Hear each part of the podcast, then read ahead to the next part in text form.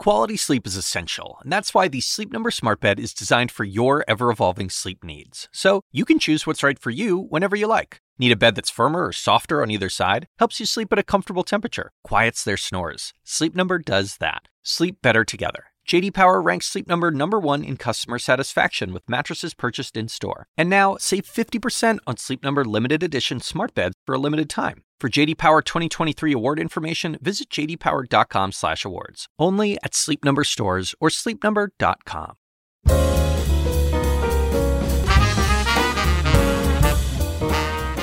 And now, from the University of Chicago Institute of Politics and CNN Audio, The Axe Files, with your host, David Axelrod.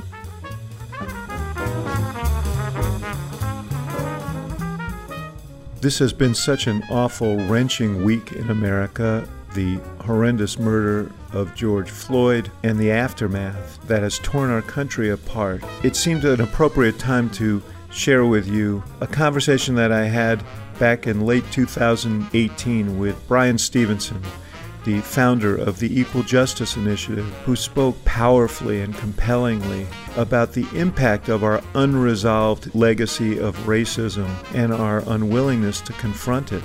Here's that conversation. Bryan Stevenson, it is an honor to be with you, to have you here at the Institute of Politics and here, uh, here on the podcast. When people think of Milton, Delaware, um, they don't think of it as a segregated place. Uh, but uh, in the early 60s, when you were growing up there, there were still vestiges of, of segregation in your, in your hometown. Yeah, I think the Eastern Shore uh, is not well understood. I grew up in what we call the Delmarva Peninsula. It's the southernmost county of Delaware and the eastern shore of Maryland and uh, Virginia. And of course, that was a huge um, space uh, during the 19th century for enslavement. There were large slave populations there. And Delaware, of course, was a border state.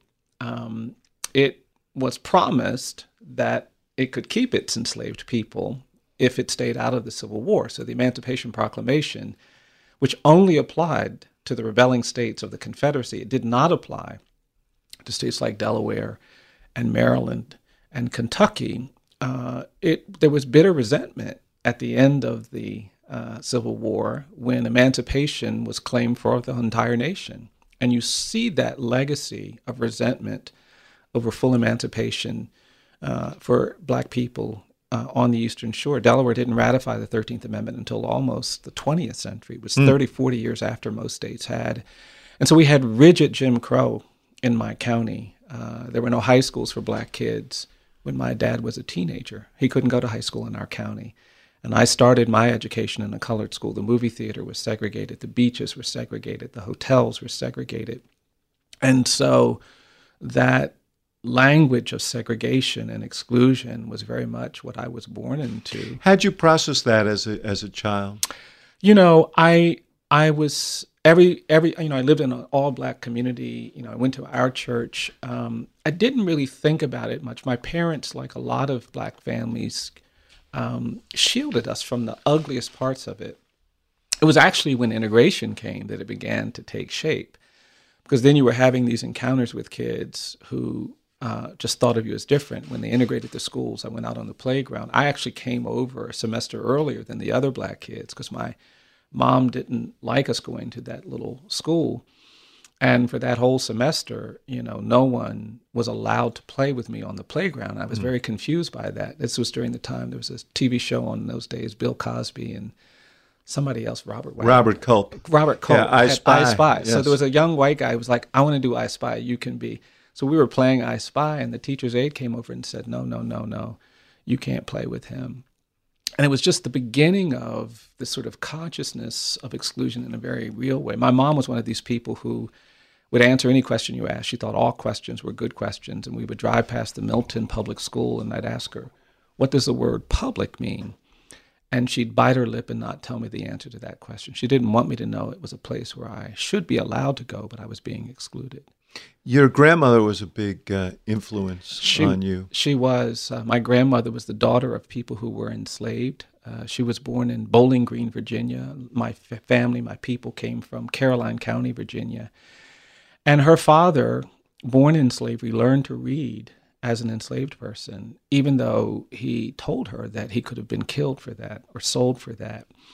Uh, but after emancipation, uh, all of the people would come over to his house and he would read the newspaper. And she used to be she told me she was so proud that her dad would read the newspaper every night. And it created this love of reading that uh, that she gave to my mother. And my mother gave to me. My, my grandmother obviously didn't get to go to college or, or even high school um, and my mother didn't either but they really were invested in the power of education. And so we were really poor uh, but my mom went into debt, so we would have the World Book Encyclopedia in our house. We didn't have functioning septic system all the time, but we had the World Book. And my grandmother was very much behind that. Uh, she was a really powerful force, tactical, strategic. Uh, uh, when I was a little boy, she'd give me these hugs, and she'd squeeze me so tightly, I thought she was trying to hurt me. And uh, she'd see me an hour later. She'd say, Bryan, do you still feel me hugging you? And if I said no, she would jump on me again. And so by the time I was 10, my grandmother had taught me every time I would see her, I would say, Mama, I'll always feel you hugging me. and she had this wisdom. Um, she worked as a domestic her whole life. Uh, and she fell, she broke her hip when she was in her 90s. She had cancer and she was dying. And I was a college student. I went to see her, and I was just so sad. And I was pouring my heart out to her and holding her hand because I knew this would be my last conversation. And I stood up to leave. And just before I left, my grandmother opened her eyes and she squeezed my hand. And the last thing she said to me, she said, uh, Bryan, do you still feel me hugging you? And then she said, I'm always going to be hugging you. And there have been times in my life when I have felt the embrace of that woman. And she had that power to create an identity that was bigger than her lifetime Yeah. and deeper than anything you could probably imagine. I was. Um, I mentioned uh, before we started chatting here that I uh, had spent some time with Justice Sotomayor for my show on CNN, and she she grew up in the South Bronx, as you know, and uh, uh, under really difficult circumstances. And her father died when she was 9 and um, she talked about reading as well. That she discovered the library. Her mother took her, and she discovered the library, and she said that was my that was my portal. Yeah. That was my way Yeah. out of the out of the South Bronx and out of the circumstances in which uh, I was uh, I found myself. Yeah. No, I think for a lot of kids um, like me and, and, and, and like the justice, it's you, you you're looking for a world that seems more hopeful, more affirming, more inclusive than the world that you see around you. And books can provide that. I you know, I read the Dr. Seuss books. I read you know, the Nancy Drew, all of those kind of typical books. Uh, but in the World Book, I also saw these people achieving things. I think in books, you begin to believe things you haven't seen, even though you haven't been to these distant lands. You don't doubt that they exist. And if you are going to overcome the ravages of segregation and bigotry, if you're going to overcome, you know, kind of a lack of family history of formal education, if you're going to overcome poverty, you have to be willing to believe things you haven't seen. I noticed that you referred to your uh, I guess this would be your great grandfather mm-hmm. as an enslaved person, mm-hmm. not as a slave, mm-hmm. and that's a that seems a very intentional choice Yeah. of word. Yeah, I think, you know, obviously I'm very concerned about narrative, and I think we have created a vocabulary that softens the brutality of slavery. And um, my great grandfather was a great grandfather. He was not just a slave, he was someone who cared deeply about the people he met. He had tremendous vision and capacity for survival and struggle. And the word slave doesn't really get to that. Um, people were enslaved. They occupied that identity because of something that someone else did to them. There were places across the world where there was slavery where you could probably argue that they were societies with slaves. Uh, slavery wasn't permanent, it wasn't hereditary, it wasn't typically something that you were just sort of born into.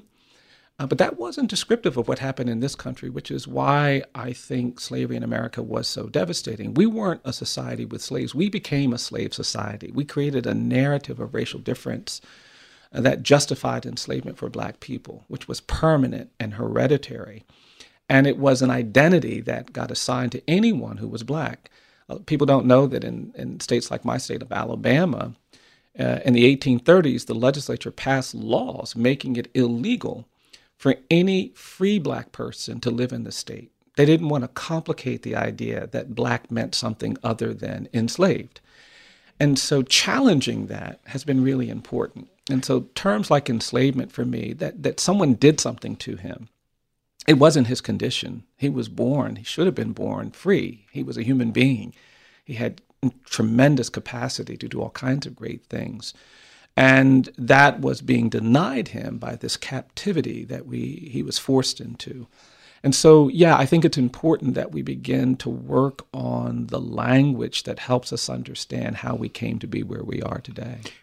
I had mentioned to you that I had read this biography yeah. recently, Ron Chernow's biography of General Grant, who played an enormous role both as the Civil War general right. and as president uh, in Reconstruction in the South. And I, I, guess I hadn't focused on what an enlightened period this was, what a hopeful right. period this was uh, for uh, for uh, African Americans in the South, mm-hmm. um, and uh, but it was the the the the uh, backlash to mm-hmm. it. Yeah, was brutal, and and in some ways endures to this day. Absolutely. No, absolutely. And I think we haven't talked enough about the fact that the North won the Civil War, but the South won the narrative war. The idea that black people weren't fully human, that they weren't equal, was an idea that prevailed, that persisted after the Civil War. And that set up this violent reaction against Reconstruction. And much of my work now is really aimed at deconstructing the narrative elements that have led us to be in the place where we are. And I think it begins actually uh, with the narrative of racial difference that we inherited uh, even before the first African Americans reached uh, this continent. Uh, I think we're a post genocide society in America. I think what we did to Native people was a genocide. We killed millions through famine and war and disease, but we didn't call it a genocide. We said, no, those Native people are different we constructed this narrative of racial difference that said that Native people are savages. And we used that rhetoric to justify that, even before we had a constitution, even before we were a nation. And I think that narrative of racial difference is what made it easy for us to embrace enslavement. Mm-hmm. And we had two and a half centuries of enslavement. And I don't think the great evil of, of slavery was involuntary servitude and forced labor. I really think the true evil of American slavery was this narrative of racial difference, this idea, this false idea that black people aren't as good as white people. They're not fully human. They're not fully evolved. They can't do this. They can't do that. They're three fifths human, as the court said. And that ideology of white supremacy was really the true evil of American slavery. And the 13th Amendment ended involuntary servitude, it ended forced labor, but it didn't say anything about this narrative of racial difference. And that's why I've argued uh, slavery didn't end in 1865, it just evolved when Reconstruction comes, you have this massive resistance uh, to giving full equality uh, to emancipated black people. And that's aided by the United States Supreme Court, which basically shuts down full implementation of the 14th Amendment, full implementation of the 15th Amendment, the civil rights laws that are passed by Congress that General Grant and others worked so hard to get uh, in place were completely undermined by the Supreme Court. And then you see the emergence of this violent resistance to emancipation. And it's what led to 100 years of terrorism. And what happens to black people uh, from uh, the 1870s until the civil rights era is one of the darkest, most tragic uh, periods in American history. Black people were pulled out of their homes, hanged, beaten, lynched, murdered, drowned uh, by the thousands, and no one said a word.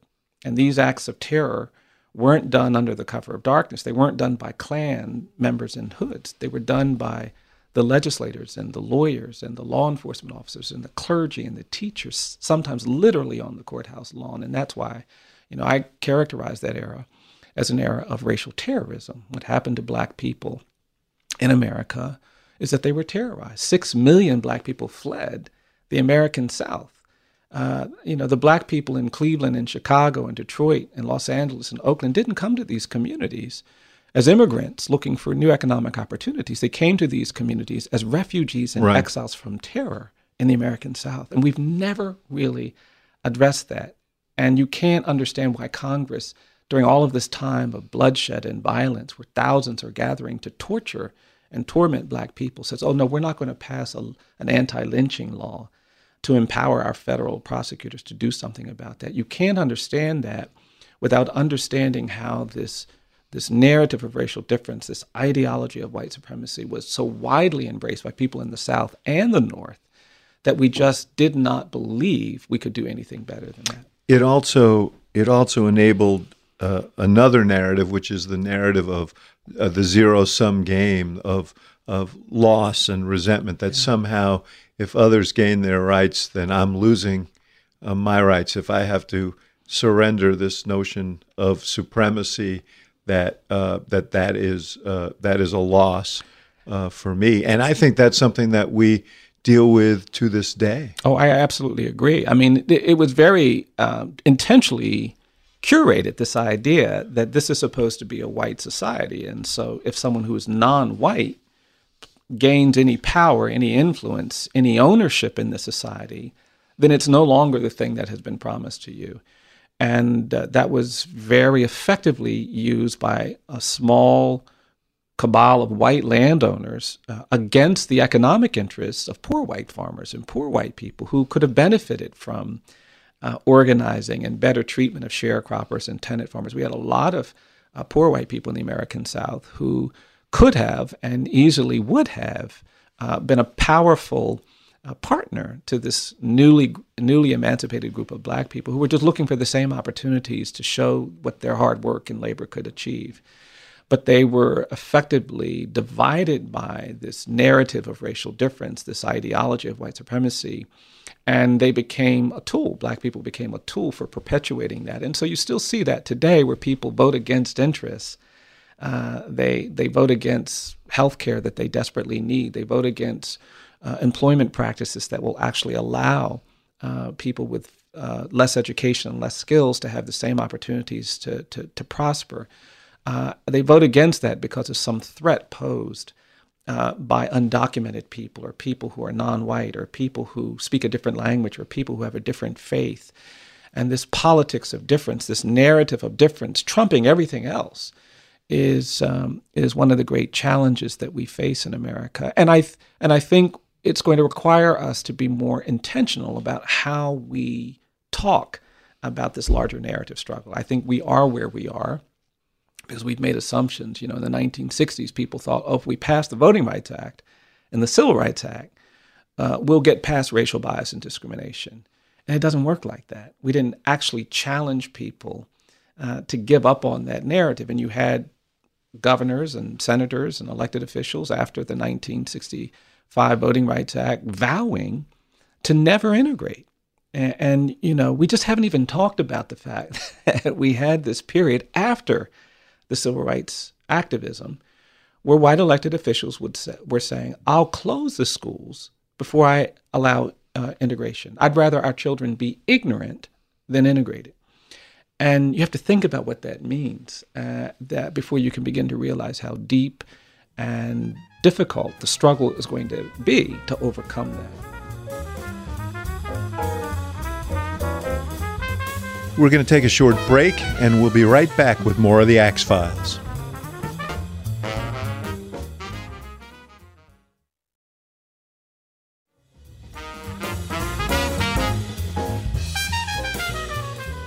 You, you, talk about that period after the passage of the Civil Rights Act, the Voting Rights Act, and uh, there were some major figures in American politics, the George Wallaces of the world, for example, who uh, who invoked that sense of loss, that mm-hmm. sense of theft mm-hmm. uh, of place as uh, to mobilize uh, their voters. Do you hear echoes of that in today's politics?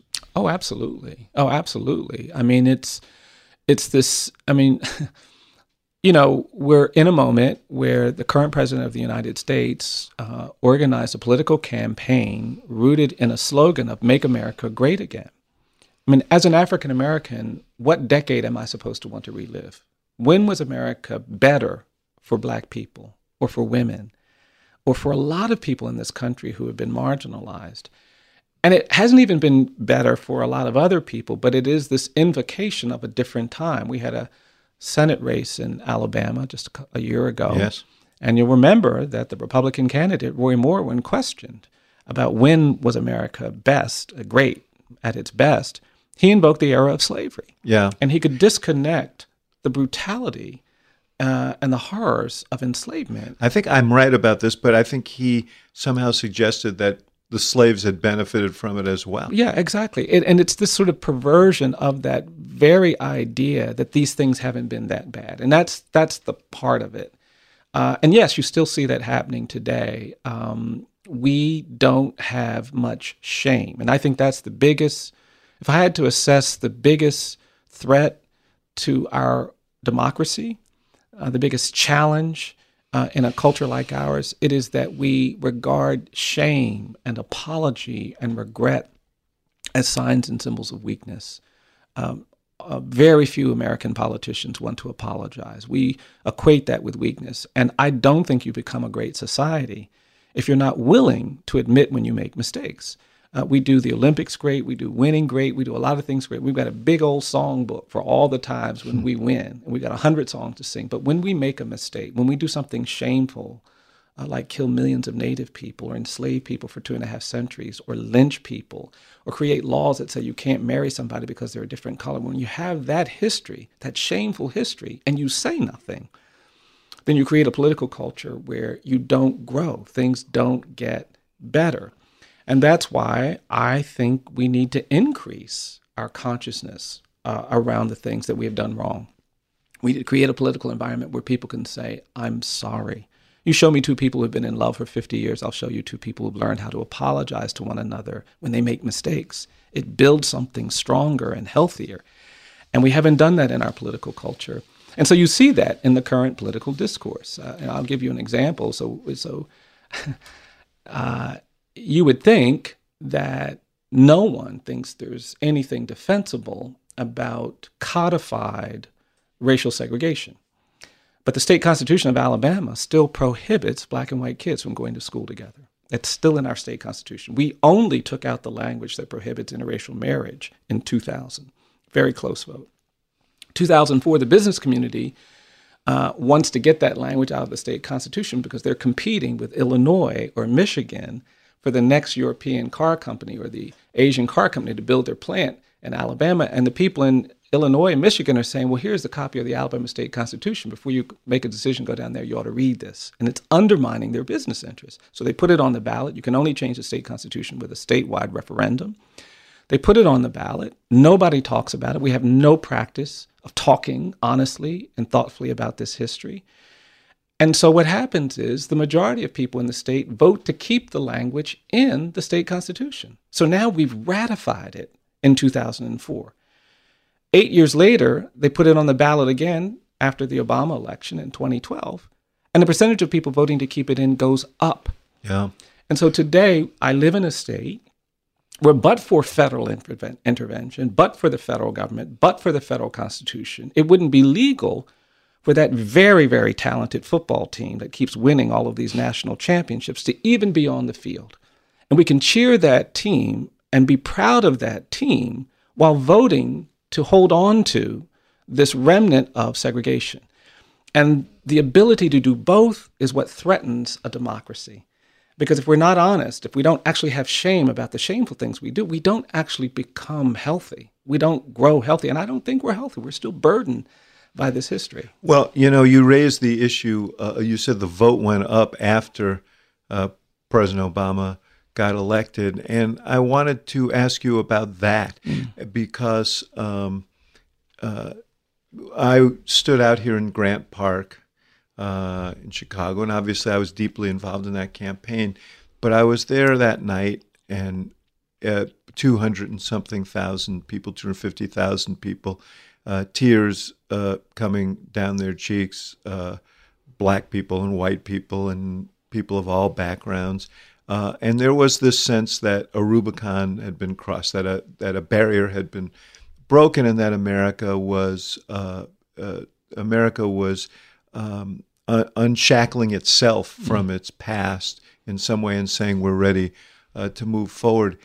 But uh, uh, much as I asked you before, was there a backlash from mm. Reconstruction? Mm. Do you think there was a backlash from that event, the elevation of the election of an, uh, a, a black man as president of the United States? Oh, I don't think there's any question. I mean, you know, you just have to look at the increase in hate crimes uh, since 2008. You just have to listen to the rhetoric. And anytime there has been some marker of progress, there has been a very, very strong reaction. That was true after emancipation.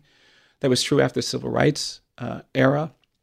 And I think it's true today. So I don't think there's any question about it. I think that what frustrates me a little bit is that we actually think we can overcome almost 400 years of um, racial intolerance and bigotry and hatred by doing something easy. We mm-hmm. cannot overcome this history by doing something comfortable and convenient. And let's be honest, it was kind of convenient uh, to vote for uh, the most gifted and qualified candidate in a presidential election. He was by far the most gifted and appropriate person to elect. So it didn't require the kind of courage that I think it's going to take to actually deal with this sort of history. And then you had people saying, oh, we're now in a post racial society. Yeah. I mean, it was so frustrating to so many of us at the time. It's ludicrous now when you look right. at where we're going on. We actually, you know, I have somebody talking about banning Muslims and demonizing Mexicans and uh, characterizing some countries based on the ethnicity of the people in those countries as uh, not even fully human. And so it's kind of um, it's sort of bizarre that we actually thought it would be that easy. Yeah, I must say that I don't think the one person, one person, not the one person, but one person who I don't think believed that was uh, was Barack Obama himself. Oh, know, believe who that. Yeah. had lived these issues and worked in this space and understood that we had a lot of work to do. Absolutely. It's also important, I think, to point out that the nature of our history is you take some you take steps forward. There is this retrenchment. You have to fight those battles. That doesn't invalidate those steps forward. No, I think that's right. I just think we have to engage in a broader struggle. To be honest, I don't think. I, I, I mean, I don't think, and this is maybe not the right venue for this, that we can imagine the kind of change we want to see in this country by focusing just on elections. Believe me, nothing mm-hmm. is critical. It's more critical to the health of a democracy than who we elect. But I think we desperately need truth and reconciliation in America. And I believe that truth and reconciliation is sequential. We're going to have to tell the truth about this history. We're going to have to talk about all of the things that continue to burden us. We're going to have to give, you know, when you go to South Africa, you can't spend time there without being confronted with the legacy of apartheid. Their constitutional court is surrounded by emblems and icons and statues and monuments that are designed to make sure that no South African forgets the hardship of apartheid. When you go to Berlin, Germany, uh, you can't go 100 meters in Berlin without seeing the stones that have been placed next to the homes of Jewish families. They want you to go to the National the Holocaust Memorial. The Germans are trying to change the narrative. They don't want to be thought of as fa- fascists and Nazis for the rest of their lives. They're trying to create a new identity. But in this country, we don't talk about slavery. We don't talk about lynching. We don't talk about the native genocide. We haven't talked about this history of segregation. We don't talk about the presumption of dangerousness and guilt that still burdens black and brown people. The Bureau of Justice now predicts that one in three black male babies born in this country is expected to go to jail or prison. And no one was talking about that in the midterm elections. Nobody will talk about that in the 2020 elections until we actually recognize that there is a connection from uh, between that phenomenon and this larger history. And so we've made race the thing that you're not allowed to talk about. And if, as long as that becomes true, we're going to be passing from generation to generation this same narrative, the same corrupted, polluted environment that makes it so hard for us to get to a different place. I, I, I want to pick up your journey yeah. here and, and how you got to this place. Yeah. Uh, uh, that you, and, and the the ideas that you're articulating Yeah. here, uh, because obviously those these these were things that evolved in you through experience and exposure and so on. Uh, you went to Eastern University Mm-hmm. in Pennsylvania, uh, and then to Harvard Law School. And um, what were those experiences?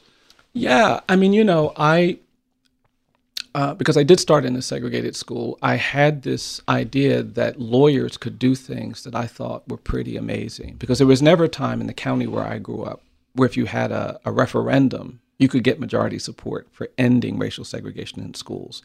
And so I was very intrigued by this idea that the law could protect the politically disfavored, the politically uh, excluded, the politically uh, disempowered because that was the community that I felt connected to. and that's what motivated me to go to law school. The path to law school wasn't an obvious one. I didn't say, oh, I want to be a lawyer. I never really thought about it. I went to a college. Eastern was great, it was a beautiful campus. I was a philosophy major. And to be honest, I got to my uh, senior year, and and uh, somebody said, you know, nobody's going to pay you to philosophize when you graduate from college. Yeah. And I tried to figure out how to stay in school. And I, you know, I'm first generation college. You know, no no one else in my family had gone to college before me and my brother. And um, I didn't know that if you want to do graduate work in history or English or political science to get admitted to graduate school, you actually have to know something about history, English, or political science. I was pretty mm-hmm. intimidated by that. So I kept looking. And to be honest, that's how I found my way to law school. It was very clear to me you don't need to know anything to go to law school. Uh-huh. And I ended up at Harvard and was very disillusioned after my first year. Why's that? They, they weren't talking about race or poverty or social inequality. It just didn't seem connected to me. And so I left. I finished my first year and I went over to the School of Government to get a degree in public policy at the Kennedy School. Mm-hmm. And I remember two days, two months into that term, waking up one day, looking in the mirror, thinking, "Wow, I'm even more miserable here than I was at the law school," because they were teaching us to to maximize benefits and minimize costs. But it didn't seem to matter whose benefits got maximized and whose costs got minimized. And I went back to the law school and started doing what I saw a lot of people do, which is rationalize a career in the law that I knew wasn't going to be fulfilling, wasn't going to be affirming. And it was really in the midst of that crisis that I took a course. Uh, Betsy Bartholet taught a course. Uh, Harvard has a January term, and it required you to go work with a human rights organization during the month of January. And that's when I went to Georgia and met these lawyers representing people on death row and meeting condemned prisoners, meeting people who were literally dying for legal assistance, just radicalized my interest in the law. You've written this uh, wonderful and celebrated book, Just Mm-hmm. Mercy, a, a story of justice and redemption, soon to be a major motion picture, I understand. yes. um, and um, you talk about that uh, experience of being exposed to that which you'd never been yeah. exposed to before. You did have in your family, you had a tragic story. Your grandfather Yeah. uh, was murdered Yeah. at the age of 86. Yeah. And, um, and so that was an exposure to violence in Sure. the criminal justice Sure. uh, system and so on. But t- talk about your first exposure to people who are on death row. Yeah. Well, I think for me, at this moment when I'm trying to figure out what I'm going to do, all of my classmates are getting, you know, in their suits and they're interviewing with these law firms. There's this whole process that you see unveil at at a place like Harvard that I just didn't understand. Going to Georgia um, and being on death row just really changed everything. They'd asked me to go down to see a man who was um, who they hadn't had time to see, and they said just go explain to him that he's not at risk of execution anytime in the next year.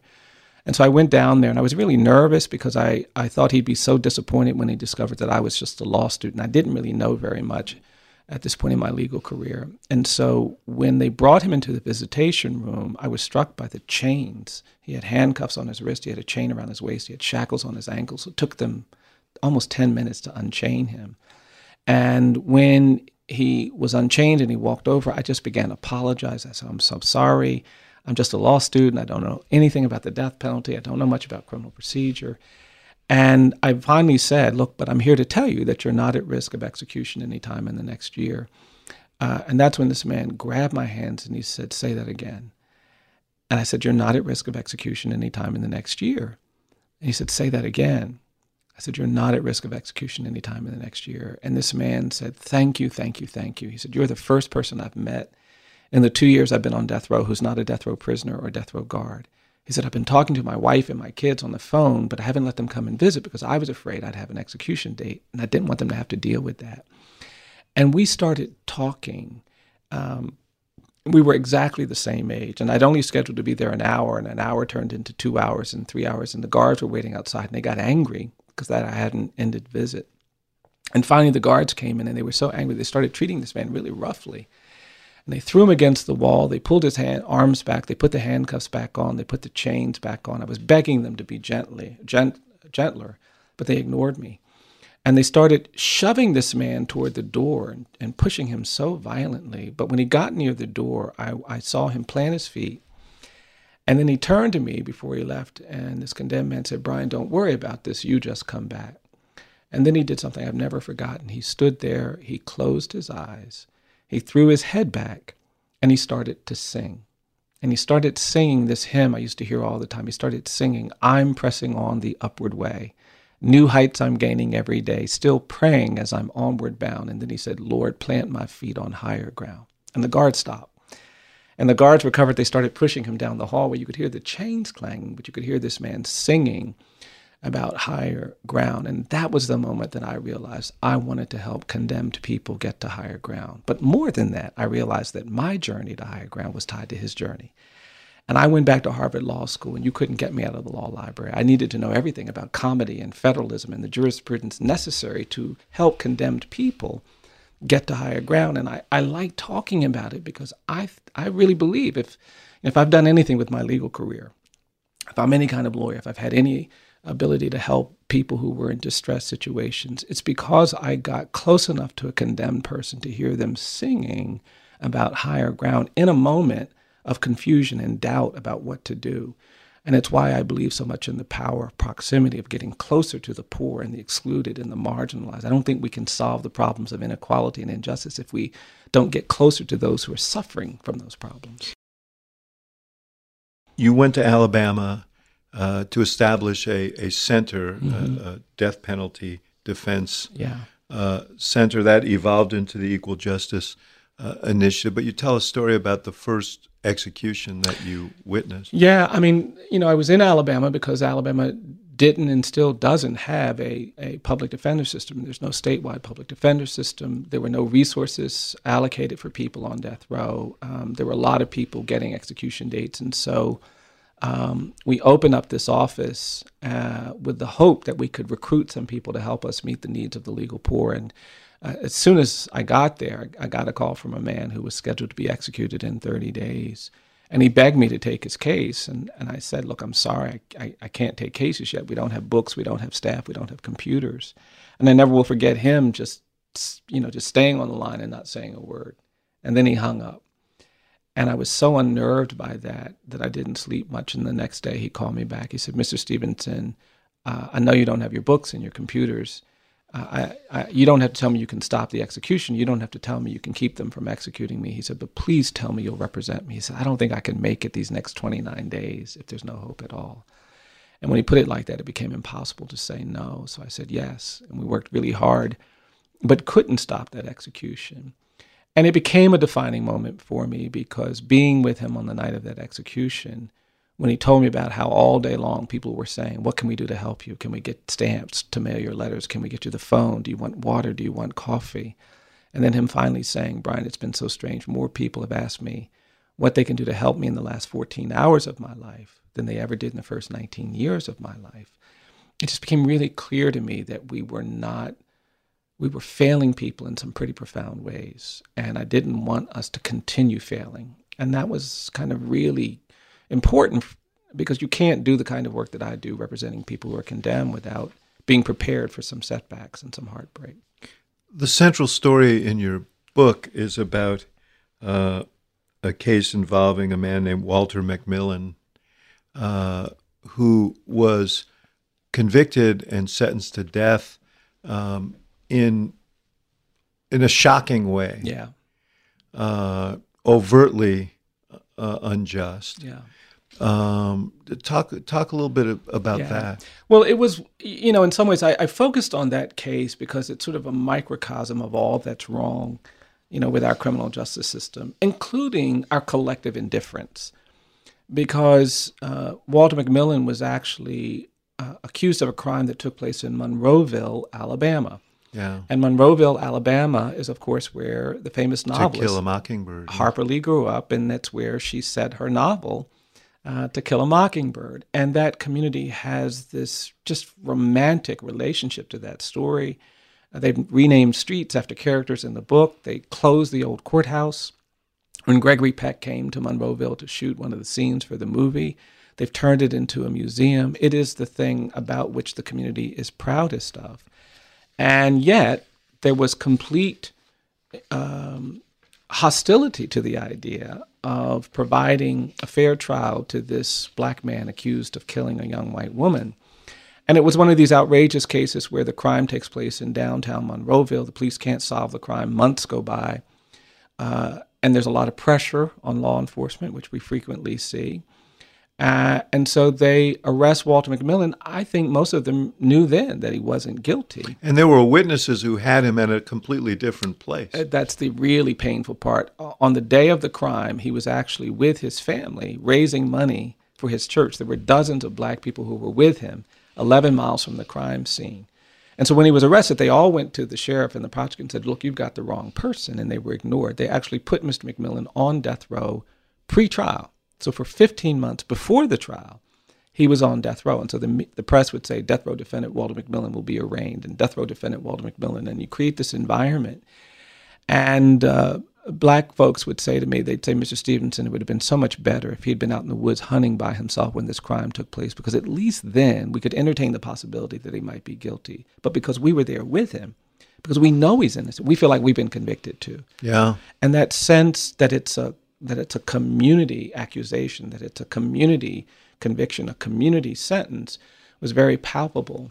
And notwithstanding the romance of To Kill a Mockingbird, there was just complete hostility uh, to confronting the overwhelming evidence of his innocence. We found all kinds of evidence. The man who they got to testify against him admitted that his trial testimony was false. We had tapes of him acknowledging that. We had other witnesses. A police officer had been to his house on the day of the crime buying from the fish fry where he was selling money who could confirm his innocence. And still, everybody just resisted and fought. Uh, I got more death threats working on that case, uh, an innocent man, uh, than probably any other case I've worked on. And Is it- that a pretty frequent occurrence for you? it's unfortunate that we do have a pretty violent history in, in the American South when people push on these questions of justice and equality. There, there seems to be this instinct to use violence uh, to silence that. And so, yes, we've had to deal with some of that.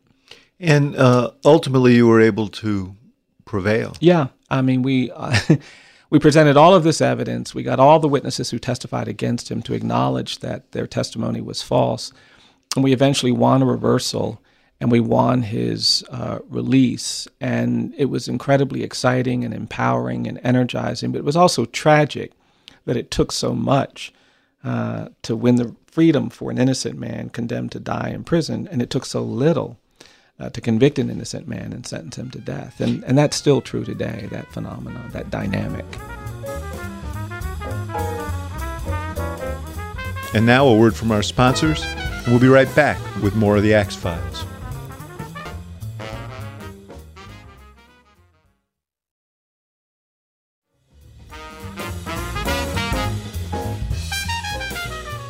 The other work that you've, uh, I mean, you've done a lot of work uh, that is noteworthy. You've done a lot of work on behalf of juveniles in the criminal justice system Mm-hmm. Yeah. that go to whether they can be uh, sentenced uh, to Right. life in prison and so on.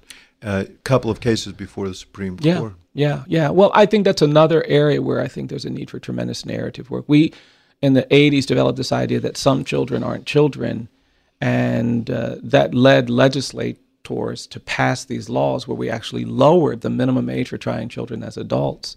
And so we put thousands of 13 and 14 and 15 year old kids in adult jails and prisons. We still have 13 states today with no minimum age for trying a child as an adult. So I've actually represented 9 and 10 year old kids who are looking at life or 50 year prison sentences.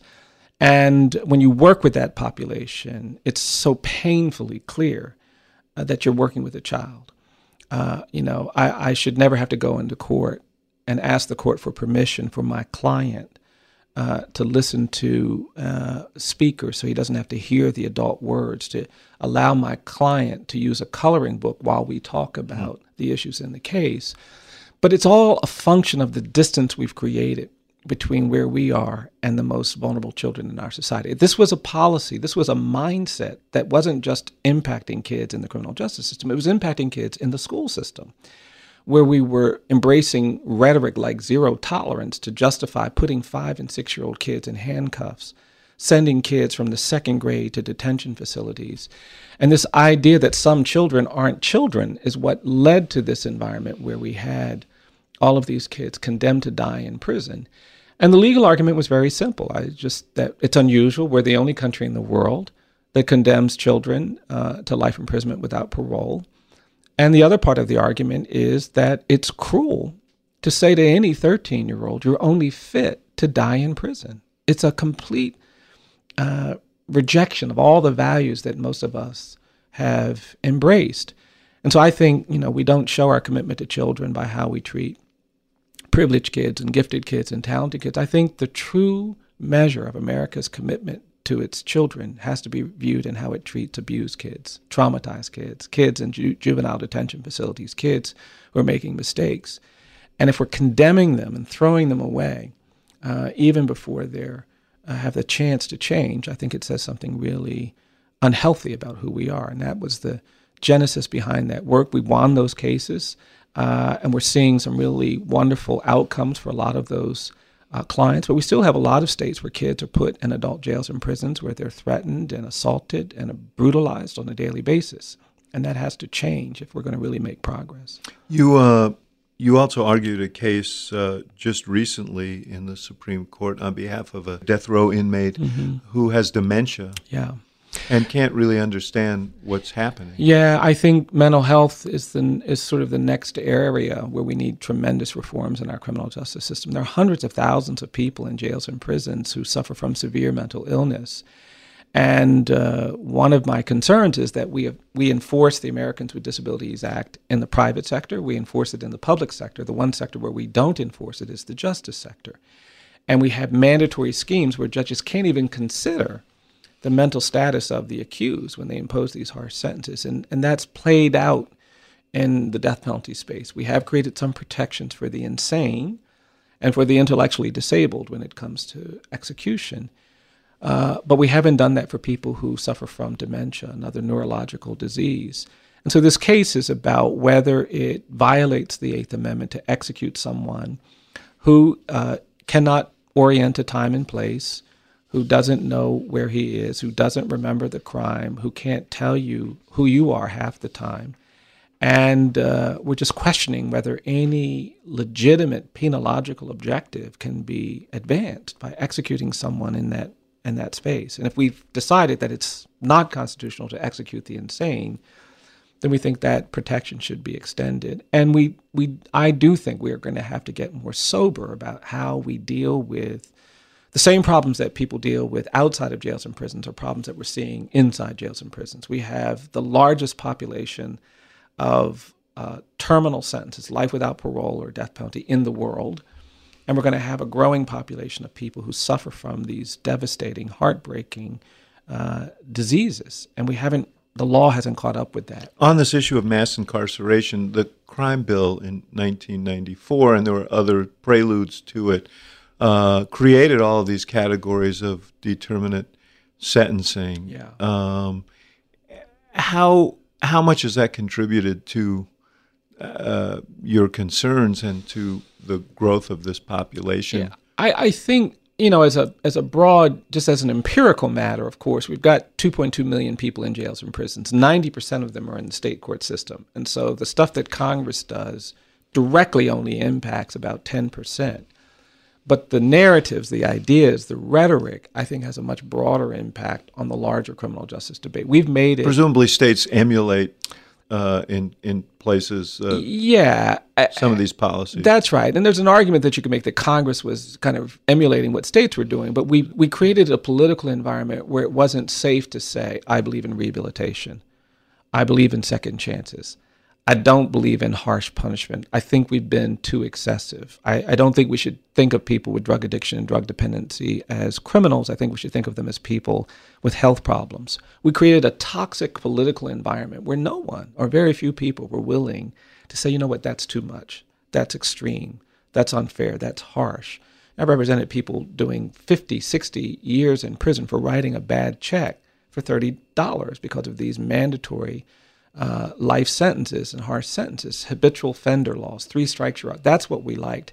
And that political environment was shaped a lot by what you heard in Washington, what you heard in Congress. The other thing that the Congress did was it created millions of dollars uh, that could be accessed by states to fight the war on drugs. And so you saw hundreds of millions of dollars going to states with these drug task forces. So we've had this overfunded drug uh, uh, army and an underfunded underfunded treatment treatment and even basic public safety. Right. So we could do a better job investigating and prosecuting people who are in possession of marijuana than we could for uh, serious crimes like rape and murder.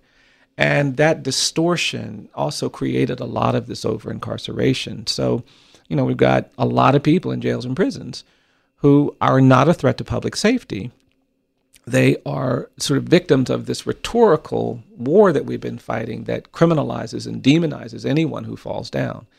And uh, that's going to have to change. And I think Congress and people in Washington can help with that change. Well, there is this bill that's sitting in the United States Senate right now. I think it's called the First Step Act. Right. Called that because it is a modest step to do away with some of these categories of mandatory uh, sentencing, uh, and it appeared there, there, appears to be a bipartisan consensus, but there's a, some resistance yeah. uh, among some, particularly on, on, the Republican side. What is your presumably you've been involved in following that? What's yeah. your level of confidence that something's actually going to happen here? Well, I don't know. I mean, I think, again, first of all, it is incredibly modest. It's a very, very incremental gesture. It didn't include uh, some of the sentencing reforms that even Republicans in the Senate thought should be in there. And that was the reason why some House Democrats didn't vote for it. Uh, I think we've been waiting for the return after all of this bipartisan conversation, after all of the panels and the symposia and the conferences. There, there, there's supposed to be a return, and we haven't seen that return yet. Uh, and I don't know what we're going to ha- what's going to happen. I do think uh, logically and rationally, economically, morally, uh, we should reduce the prison population in the United States. And not only should every state be seriously engaged in that effort, the Congress should be engaged in a similar effort. You know, we'll see. I mean, the, we're, we're in such a paralyzed moment when it comes to uh, political reform of any kind that uh, uh, I don't I don't know what to expect, to be honest. Uh, you also have been deeply involved. You talked about coming to grips with our past, mm. and you've done extensive research uh, and your organization has mm-hmm. on lynching, mm-hmm. and you've created this monument mm-hmm. uh, in Montgomery, which I have yet to visit. Yeah. It opened this year. I everyone who does is incredibly moved by it. Yeah. Well, I'm incredibly proud. We have a new museum called the Legacy Museum from Enslavement to Mass Incarceration. It's a narrative museum that talks about the history of enslavement and its evolution. And for me, we're going to have to create cultural spaces that move us. Uh, when I go to the Holocaust Museum in DC, uh, at the end of it, I am moved to say never again. And we haven't created many spaces in America that motivate people to say never again to the racial violence and bigotry that uh, so dominates our history. And that's the that's the hope behind this museum. And the companion site is a six acre site called the National Memorial for Peace and Justice, and it's a it's a, a space where we have dedicated uh, hundreds of monuments to the thousands of victims of racial terror lynchings in the United States. We actually name thousands of people. Uh, when you walk in there, we tell a story about the history.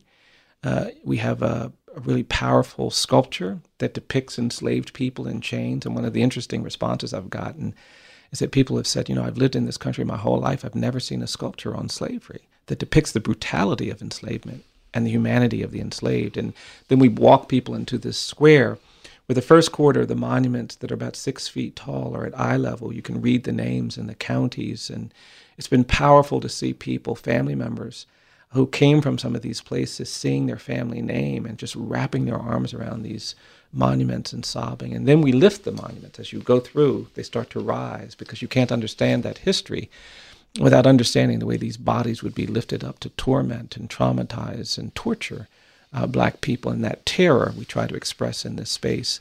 The exciting thing for me is that when you come out of the memorial, there's a there's a replica for each one of the monuments, and we are challenging uh, over 800 counties in America uh, to claim their monument, to take back to their community a replica where that history can be made visible in the place where that violence took place. And I, I do think our landscape has been complicit in the racial inequality that we see. We memorialize the Confederacy. We romanticize Jefferson Davis in my state.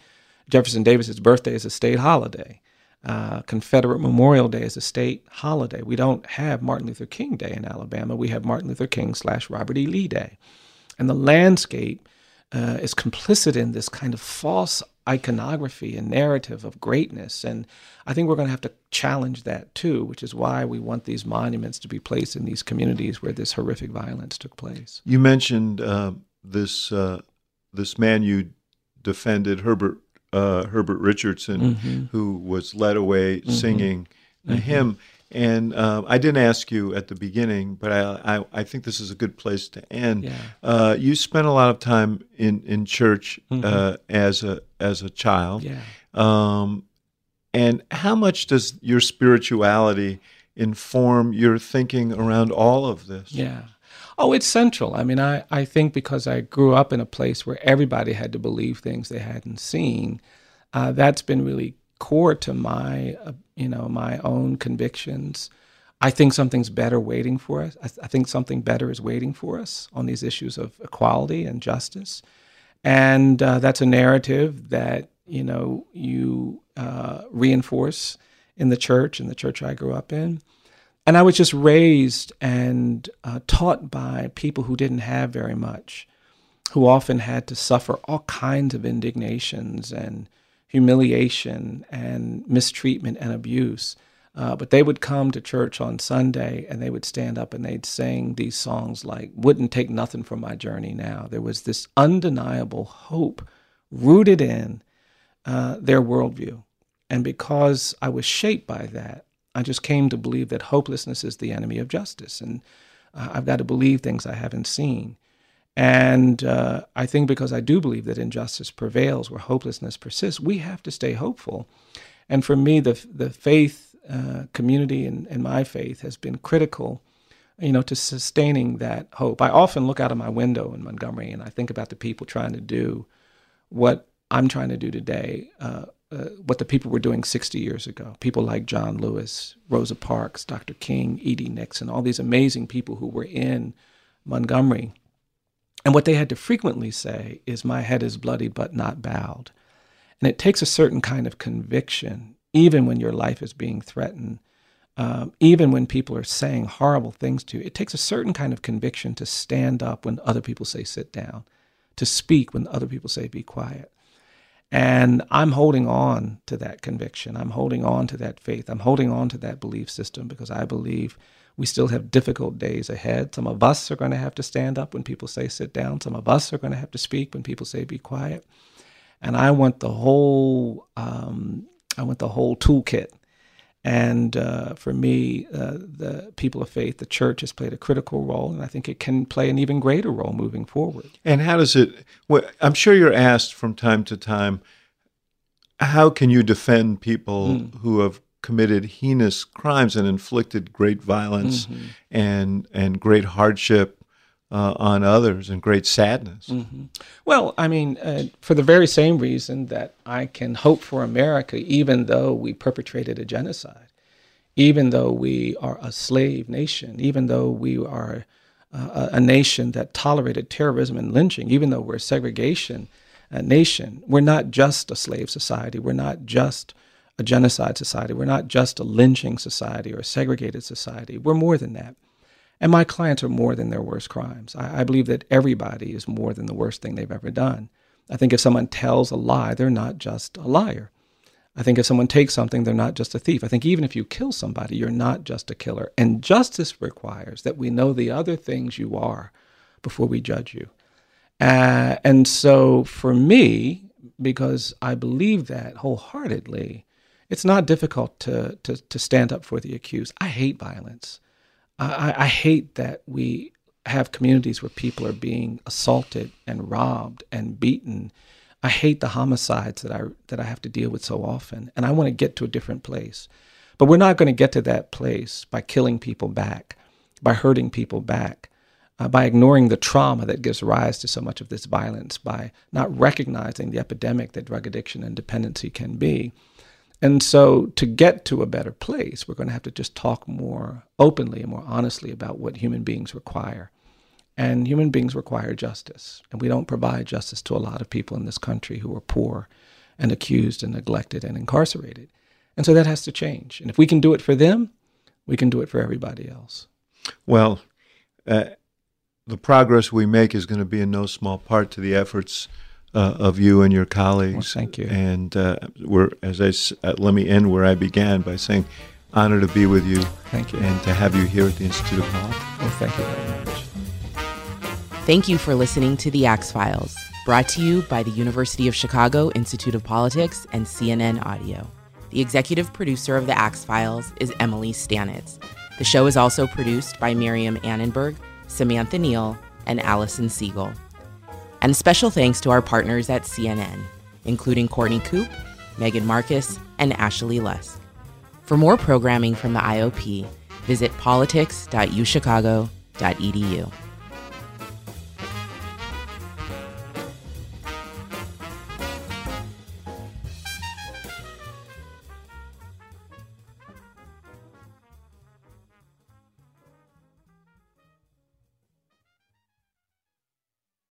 Quality sleep is essential, and that's why the Sleep Number Smart Bed is designed for your ever evolving sleep needs. So you can choose what's right for you whenever you like. Need a bed that's firmer or softer on either side? Helps you sleep at a comfortable temperature, quiets their snores. Sleep Number does that. Sleep better together. JD Power ranks Sleep Number number 1 in customer satisfaction with mattresses purchased in-store. And now, save 50% on Sleep Number limited edition smart beds for a limited time. For JD Power 2023 award information, visit jdpower.com/awards. Only at Sleep Number stores or sleepnumber.com.